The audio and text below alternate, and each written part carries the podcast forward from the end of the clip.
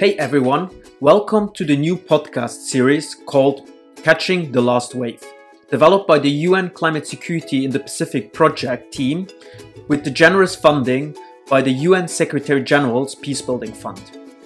I'm your host, Martin Rust, today.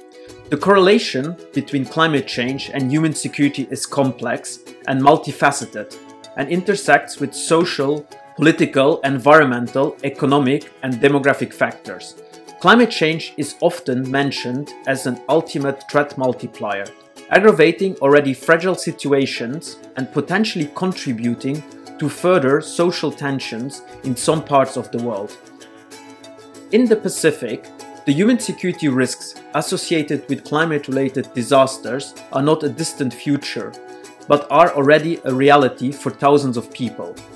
The Pacific region is one of the most affected by climate change impacting island countries in various ways, including increased average temperatures, saltwater intrusion and coastal erosion, sea level rise, and increased intensity of extreme weather events. This podcast series aims to explain how climate change is already and will continue shaping how communities live in the Pacific region. We hope to raise your awareness on climate security and foster an effective dialogue on the issue at the regional and global level. We'll have guests on this podcast providing views and voices to deepen the understanding of how, when, and why climate and disaster related security risks arise and how these risks can be managed.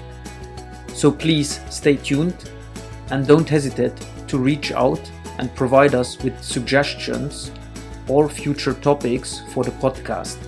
You can reach us under giulio.fabris at undp.org or on Twitter under at undp underscore Pacific.